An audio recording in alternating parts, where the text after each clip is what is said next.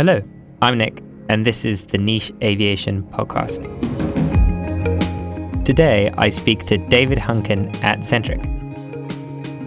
Centrik provide world class operational management software. Centrik software is used by airlines, airports, and maintenance businesses across the world, including as far as Antarctica. I really enjoyed learning about David and how Centrik software is modernizing aviation. I hope you enjoy the podcast and please let me know if you have any comments. All my details are in the show notes below.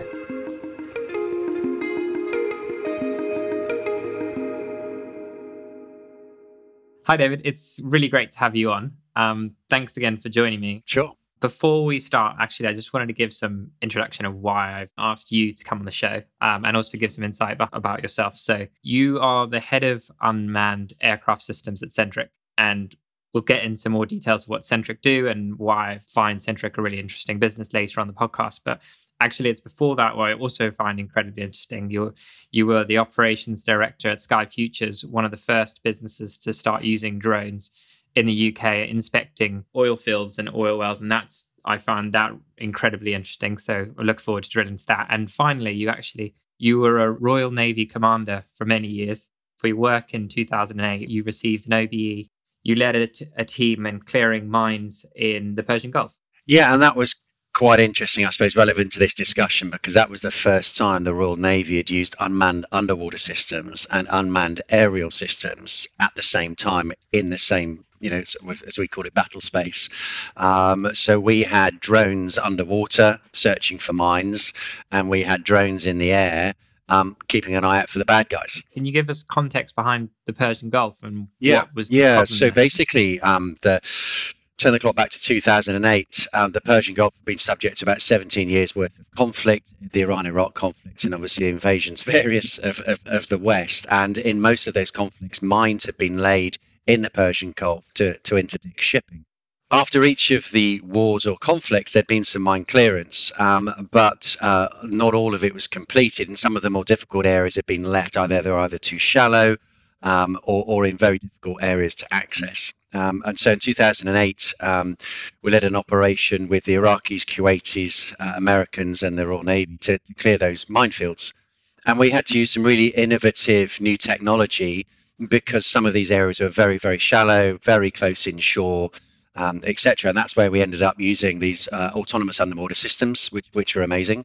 Um, but also because we were right under the Iraqi coast, and so therefore within range of militia, um, small arms, uh, and what have you, we had um, drones above us, um, giving us uh, surveillance, so we knew if there were any bad guys on the coast uh, that would threaten the threaten the force. So it was the first time that we'd had drones in the air, drones under the water, all at the same time, all beaming into my ops room. So it was, uh, yeah, it was a really interesting, really interesting operation. That's incredible. How long did the operation last then? Um, about three months. Um, it took about, um, about, yeah, about three to six months to plan, and then three months to uh, to, to execute. And and the outcome of it was. Um, these areas that were former mine da- uh, former uh, uh, sorry these were mine danger areas um, we, we were then able to declassify them as former mined areas. So, so that that helped insurance premiums for the ships that were going through those areas. So that was really the the, the reason it was done was because um, the shipping in the area was just getting hammered by by high insurance premiums. Um, so um, so yeah. And how does clearing mines work? Um, so basically, we're using these autonomous underwater systems. That they, they have sonar, uh, which is like a bit like shining a torch through the water to look for mines. And as we're finding uh, mines and or, or contacts, shall we say, we then either put down another remotely operated vehicle with a camera to go and have a look at it, or more often because the waters we were working was so murky and so thick, we'd actually put a diver down um, who'd go down and identify you know, by, by touch um, because there was zero visibility. Um, so the diver would go down and identify it. And if we thought it was ordnance, i.e., some sort of mine, uh, we would lay some explosives and, and, and blow it up. Um, but the autonomous systems are amazing. They, they would just go off and do a search for a number of hours, completely independent of us. Um, so it was, uh, yeah, it was it was a groundbreaking operation, um, and the Navy has has done a lot since then in, in autonomous systems as well, both you know uh, above and below the water. That's that's fascinating, and so that leads nicely because when you decided to leave the navy, actually you carried on working in drones or unmanned aircraft.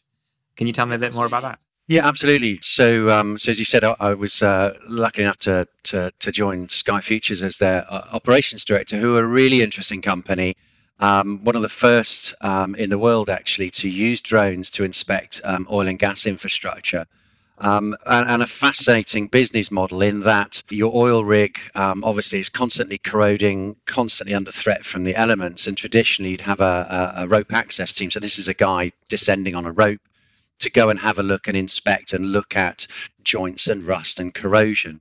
What Sky Futures uh, discovered was actually if you had some skilled pilots and the right equipment, you could fly a drone to, to basically do the same thing. Where this was hugely beneficial was on the flare tower, which is that big arm that sticks out from a from an, uh, an oil platform and, and burns off the excess gas. Now, if you have to, you, you do have to inspect that on a periodic basis, um, and to do that normally with the rope access team, you have to shut down the flare and let it cool down. You, they rig their ropes, they go do their climbing, they unrig the ropes, and they flush the flare back up. Now, on a decent sized oil platform, that can be costing a million dollars a day to shut that off. And what Sky Futures found was that actually we could still fly um, even with that flare lit. And and actually, it led to a, a, another important discovery that we, for the first time, we could give the oil and gas industry a report on how the flare was performing because we could actually sort of stand off from a safe range, but use our cameras to zoom in and see how it was actually burning uh, and what have you.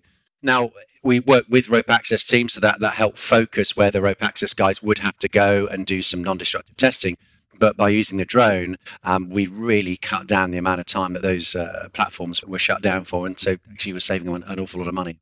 So, how did you first learn about the, the drone technology and using it in the oil fields? Was it trial and error, or how, how does that go? Yeah, I mean, we had some very experienced pilots. Uh, all, all, of our original pilots were, were former British Army, so these guys were, were skilled pilots anyway. And the technology that we were using um, were very they were very stable and had, had really fa- fantastic cameras. So that enabled us to stand off at a safe range, but still get the detail if we were zooming in on the flare or if we were zooming in on a nut, a bolt, a weld, or, or, or something like that.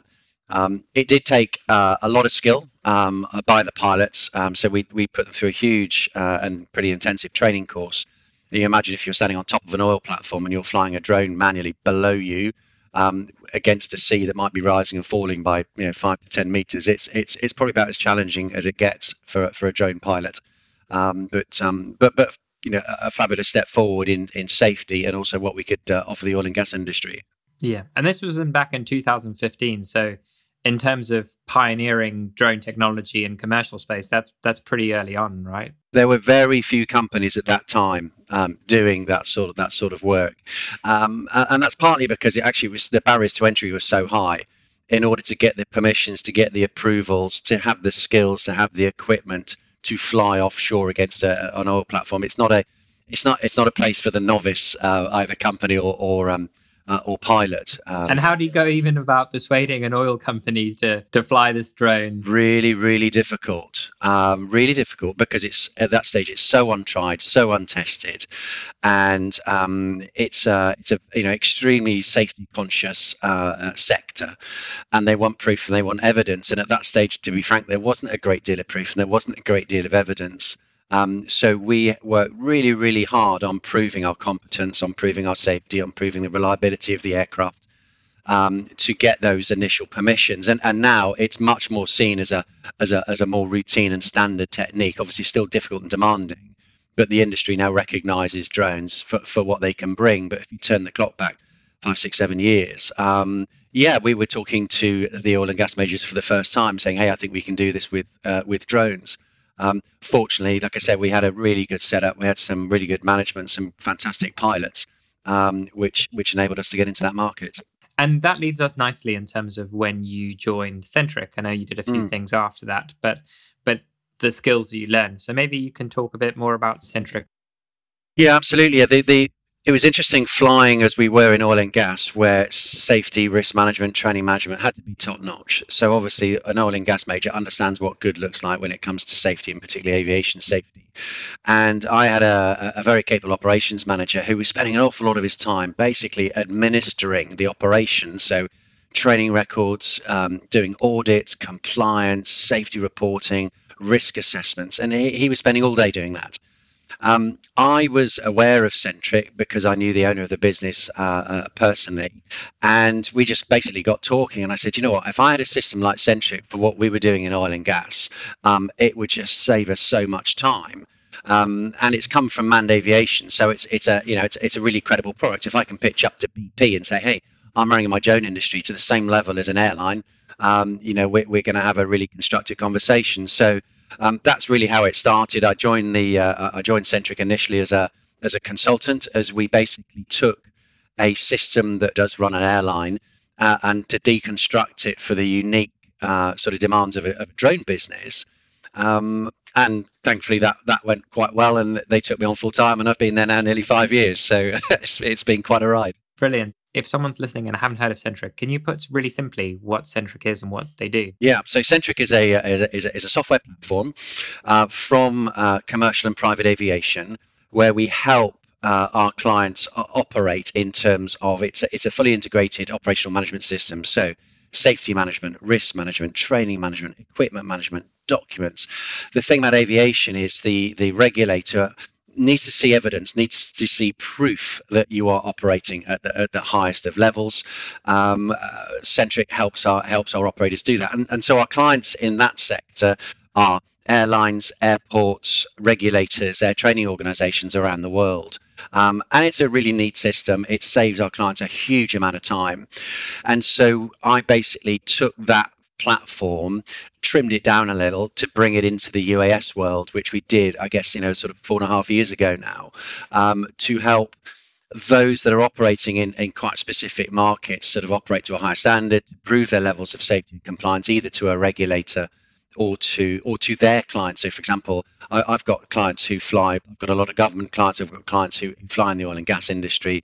They fly for utility companies, and they're having to demonstrate their expertise and professionalism to their clients in order to win business or, or retain business and that's really what we what we do to help Brilliant. So before Centrik existed, it was just manual paperwork and and, oh, and well, you say before me right now. You know, right now I'm talking to clients or, or you know new new prospects every day um, about what they're currently doing, and, and and most are still using spreadsheets and Excel and, and email, um, which to be frank is, is is legacy technology. It's inefficient legacy technology, and actually doesn't really save us any time at all. It creates work as we shuffle through 300 emails a day.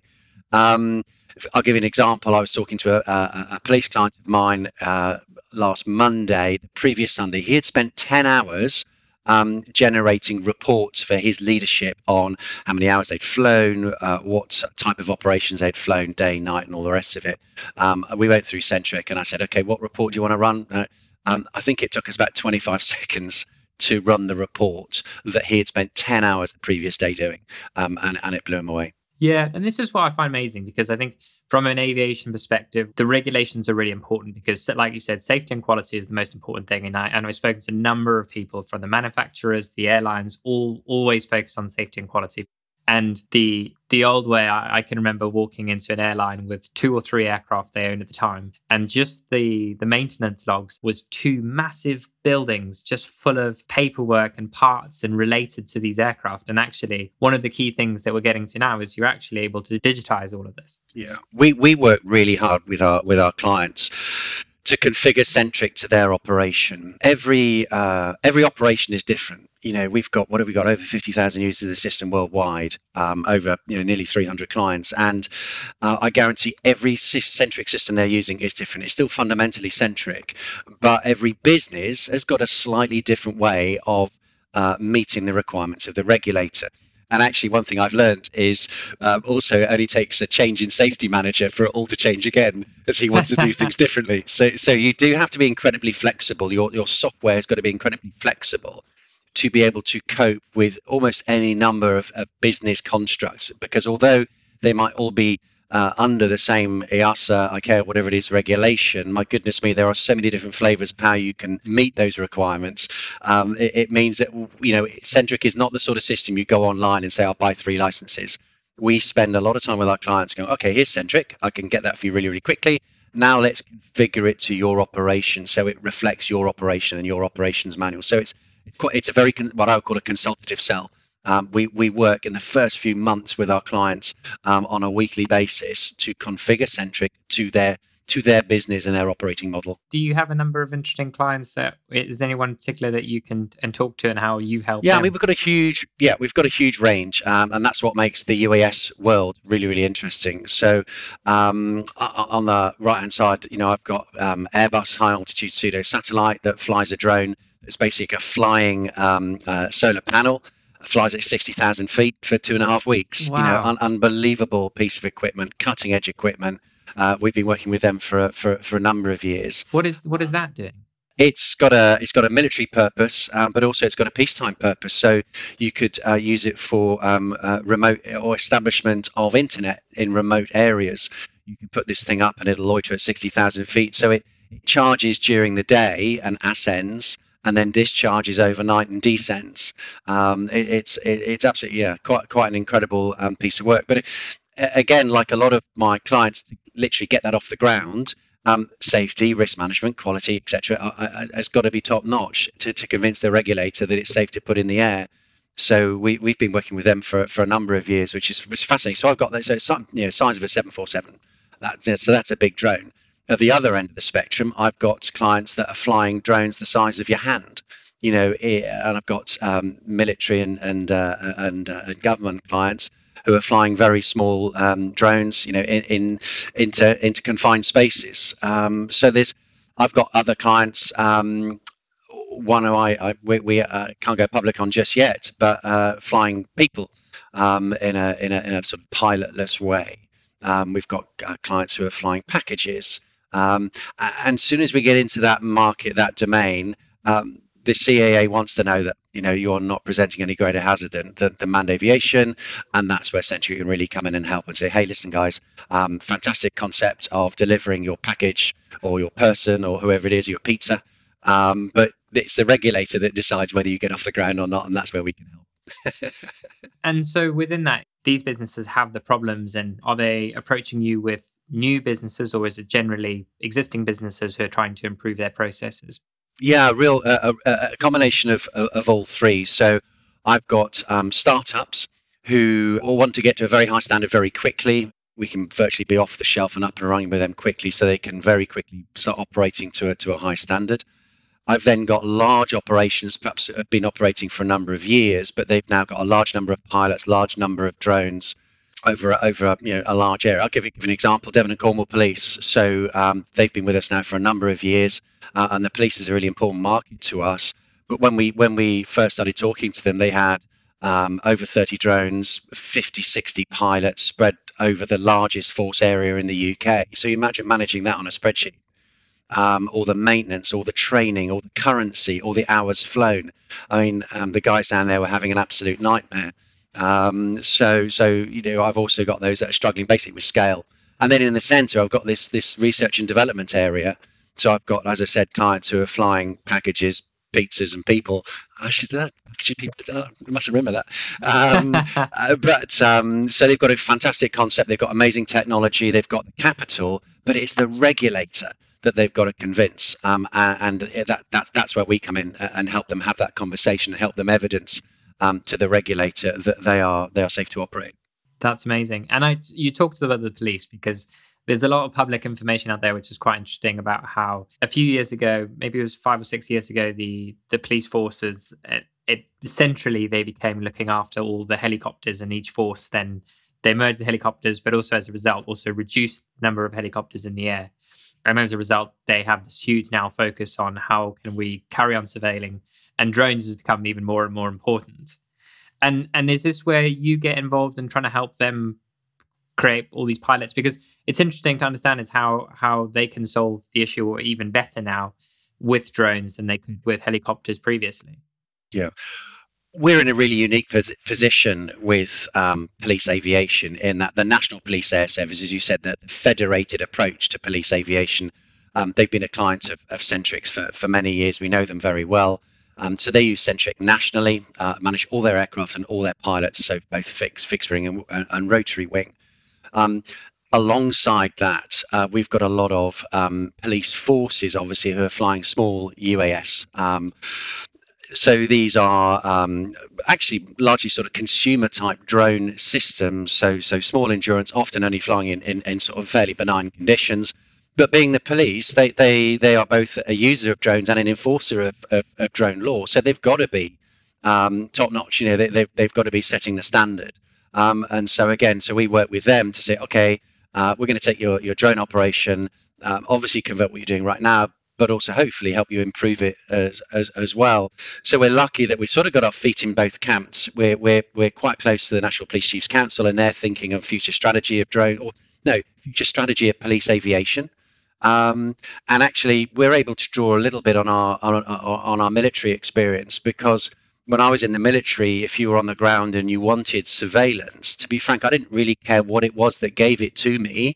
I just wanted surveillance over this area for a particular period of time. Now, whether that was a drone, a satellite, uh, a fixed wing aircraft, or, or a rotary wing aircraft, I didn't really care. I just wanted a picture or a video feed. And it's interesting to watch um, government and the, and the Home Office and the police now going in that direction in saying, okay, the requirement is for this operation two hours of persistent, you know, overhead video. That could be a fixed wing aircraft, that could be a, uh, a, a helicopter, or in the future, I, it will end up, you know, could end up being a large fixed wing drone. And trials were done last year um, in in Wales with the Maritime Coast Guard Agency and the police um, on just that construct of persistent um, overhead uh, uh, surveillance for, for, for or from the MCA's perspective, search and rescue, you know, uh, uh, sort of use case. So fascinating. Police UAS is fascinating we're, we're delighted to be really engaged with it on both the manned and the unmanned piece. And uh, to, to ultimately have a police aviation capability who services that requirement you know will, will, will be decided at the time. But we can help them operate to the same level. Uh, and i guess that's where we can bring a degree of synergy uh, across the whole piece yeah, so that's that's one thing that I found interesting there was you saying that actually all you want is the visual and a policeman on the ground all he wants is visual. He doesn't care how he gets it. And and actually when you look at the numbers of flying a helicopter up in the air, you're looking about three thousand pounds an hour versus just putting a drone up. it's going to be significantly cheaper. And that's where it becomes interesting is we're now hopefully getting to the technology point of view where it's the same video quality, it's the same, if if not better. You can get the drone up quicker. You you can get into areas you can't get helicopters in. But interesting, I, I don't. Um, you, are absolutely right, but I, I, don't see it as an either or. I, I see it as a as a you know as a as a as as a set of options. You know, if, if let, let's let's be brutally honest. If I want you know several hours worth um, in horrific weather at night, your drone is going to struggle and you probably want to look at a fixed wing uh, a fixed wing manned aircraft. Um, if it's only short, sharp, 20 minutes around the back of a building, because I think somebody's just popped in there, um, you know, why are you going to task a helicopter to fly all the way from, you know, perhaps two counties away to go and do that? By the time they get there, it's all gone. So if I've got a drone in the back of my arm response vehicle, I can quickly throw it up and look in, look in a window because I think a bad guy's just gone in there you know job done. So i think it's it's um, situation dependent. Uh, i think the unmanned and the manned piece gives options uh, and the more options you have the better to, to to choose the most appropriate capability to service the requirement. What we can do is say from a safety to the public perspective you know which i guess is what it's all about and then also a bit of a, re- a sort of reputational sort of protection for the police is you can do it all the same level as, as manned aviation, the same level of professionalism and oversight. Thereby, we're not putting the, public at any more risk than if we had a drone over the top or if we had a, a fixed wing aircraft over the top. Yeah, that's very true. That's very true. I know Centrik isn't just for unmanned aircraft, it's also it started off in aviation and maritime and actually dealing with airlines but also airports maybe we can talk a bit more about that side of your your actual aviation or airline side yeah for sure so on on that um, and that that's where we we started really was in with small operators um, and the founders of the company came from actually from large and small operators. They recognized the problem. And actually, we originally built the software for ourselves. Um, we also outsource safety and quality managers into airlines and airports. And uh, traditionally, you'd have one guy who was a safety manager of, you know, ABC Airways. What our vision was, in fact, I'm not taking any credit for this. What my boss's vision was was to say, listen, I want this one guy to be the safety manager in three different airlines, which which was unheard of in the industry. And the only way you can do that is with some really clever software um, to enable this remote oversight. Um, So we hold, I think, 28 posts right now in various uh, post holders in, in, in different airlines and airports around the world, um, all based here in the UK. Um, but we can do that remotely through through Centrik. So we originally built it for ourselves to enable us to scale up that part of the business. Our clients saw the system and say, "Hey, that's great. You know, can we have it?" um, and that's really how the journey started. Whatever that was, eight or nine years ago. Um, we then obviously took it to market, um, and it's been really successful in um, in, in, those uh, you know sort of uh, airline airport regulator um, sort of markets. And so, are you typically then dealing with just large clients, or what's the scale of clients? A real mix, yeah, a, a real mix, and it, and it comes back to my earlier comments about flexibility. We have to have the flexibility of dealing with a, a, a small, um, perhaps uh, operator that's just got four staff, or a large operator like Luxaviation that's got thousands and thousands of staff all around the world. Um, and so that's that's probably been our transition over the last couple of years as we've moved to a product that's much easier to scale. So we started with small operators and small airlines and small airports. Uh, we are now, and really over the last sort of two to three years, really transitioning into bigger airlines, bigger operators, bigger airports because Centrik is now much easier to scale. Um, but that you know, we, we get such a fantastic range of, uh, of, of interest in the product um, all around the world. Hey, uh, uh, the, the, the big boom right now is cargo, you know, because obviously the, the passenger jets are not flying, they're not taking the cargo. So we're getting a lot of requests um, for, uh, uh, for, for new cargo operators that want to set up, uh, and we'll help them um, go through that whole process. Ah, this this is where I find it really interesting because previously in the old world, before software, you would have had to well, first of all, find someone to be your quality manager, and then obviously pay him a big enough wage, and then spend years or months developing a program for your specific aircraft. Whereas now they can approach Centrik, and you have the experience, and, and you can go in and do it all for them. Yeah, we we've got some amazing people, uh, and it never ceases to amaze me the sort of people we get into the company on who they've worked for and the positions they've held within within the aviation sector. Um, and so we've got a huge experience level within the company that we can leverage for our clients. And you know, if I don't know the answer on a, on an aviation topic, I can I know I can find it you know within the business uh, and ring one of my colleagues and say, hey, you know, I've come across this. Have you ever, ever, ever seen it before? I recently saw that you did some work with British Antarctica Survey. Yeah, uh, that was a fascinating, uh, a, is a fascinating to client and a prestigious client for us for us to work with. And I, and I remember the conversation I had with Rod, who's their safety manager, um, because actually I, I, I approached them to find out how they were running their their their, their operational management and safety management and what have you. And uh, and, and, at that stage, it was um, on what I would say manual manual processes and systems. But his first question to me was, "Okay, David, it's great having this software, uh, but will it work in the Antarctic?" I said, I don't know. I really don't know. We've we've never tried that before. And naturally, he said, well, listen, before we take your system, we, we need to prove that. So we set up a basically a sandbox test site for him, uh, and for for the for the British Antarctic Service. So there you go they're centric, uh, go have a play. Um, so they went down to Rothera and, and, and down to their Antarctic bases um, and, and used the system and used the system communicating back with their base here in Cambridge as, as, as well as de- deployed locations um, and came back and said, yeah, absolutely, it, it, works. We can, we can use it in Antarctica. So um, we finished their onboarding a, a, few months ago, just before Christmas, um, and now they're using using Centrik uh, great guns, and there's more stuff we're, we're doing with them as well. So that's a really fascinating. And obviously, that's you know, probably one of the most southerly uh, AOCs, if you like, or operators in in in the world.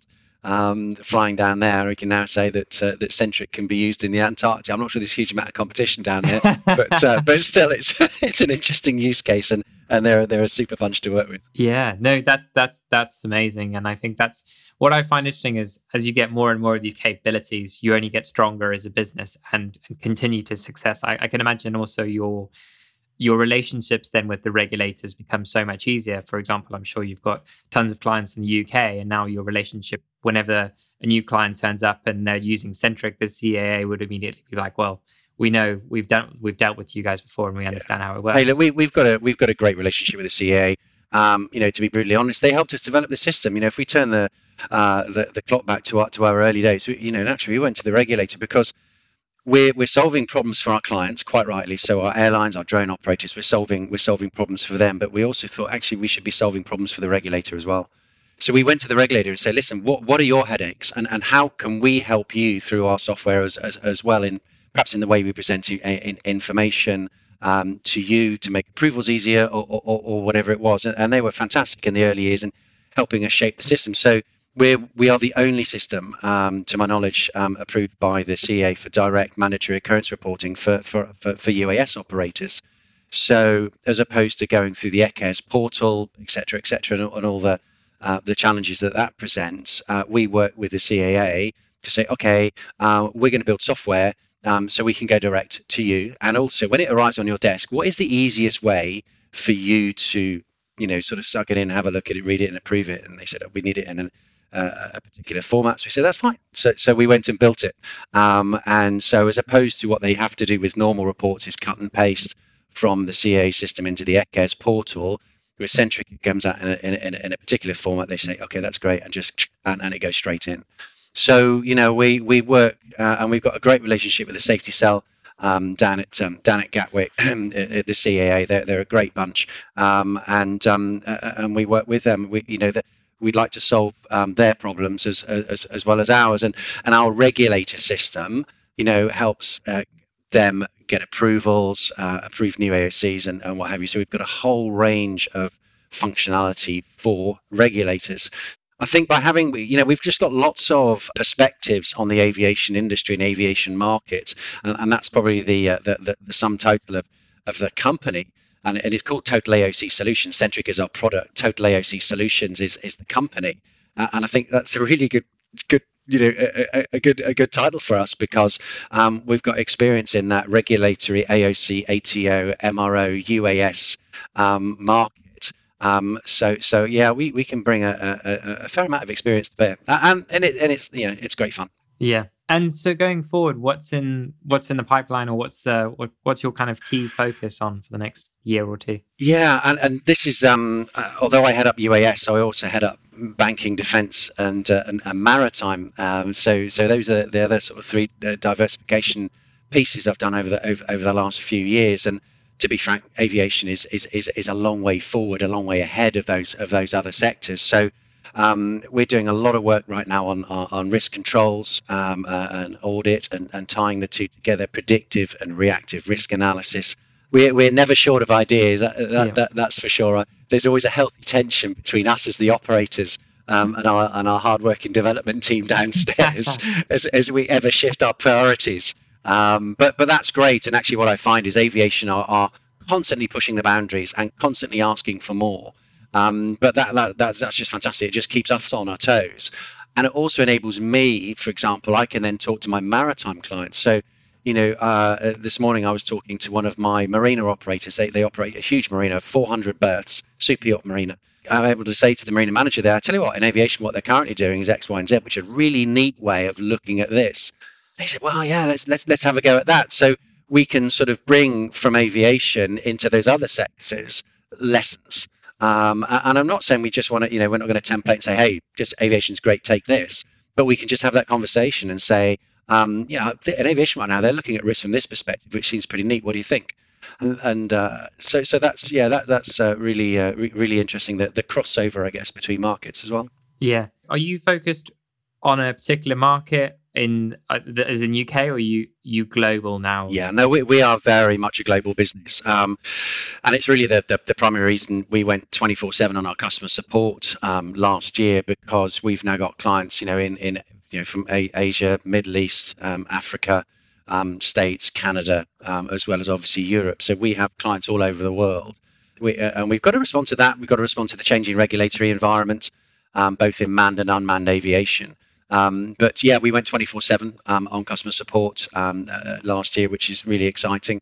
Um, and, uh, and, and the customers really love that. Um, and um, and they are real people sitting here in in uh, at Biggin Hill Airport. Actually, let's be honest, they're working from home right now. but until recently, yeah. at Biggin Hill Airport in Kent, which is where we're based, which keeps us in touch with aviation. It's right on our doorstep, and people pick up the phone to support, and they speak to one of the team, and uh, and they're great, and they they they're all going to help our clients with any of their their uh, their challenges they have. That's brilliant. So if anyone's listening from anywhere in the world, how can they get in touch with Centrik? Yeah, absolutely. Um, getcentrik.net is, is the easiest. Tap it into the URL and, and you'll see the see the uh, see the website, um, and, uh, and, and just come in and, and, and throw us in a a, a request. Um, you'll get a very quick response. We we we race each other. So uh, us in sales, it's really it's really hilarious when a new new opportunity comes in the door, there's always there's always a race to see who can be there first. So we pride ourselves on a on a, um, on, a on a on a quick response. well, well, hopefully you get some exotic location calling in after this, then that would be. Well, we you know we I missed out last year on the Maldives. Can you believe that? But uh, but there we go. There's there's still there's still plenty of exotic locations out there for us.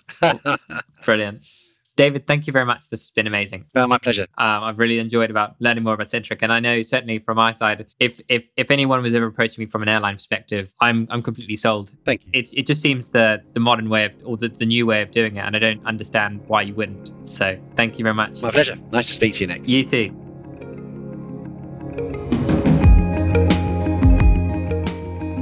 Thank you for listening to another Niche Aviation podcast. A special thank you this week goes out to Ben Haming. I've really appreciated your feedback and glad you're enjoying the latest series. Next week, I'm speaking to Charles Tavner at Flylogix. Flylogix is a leader in unmanned aviation. Their aircraft are used in the oil and gas industry and can fly unmanned for nearly 500 kilometers. They've also recently begun flying cargo to remote islands in the UK. Until then, have a great week.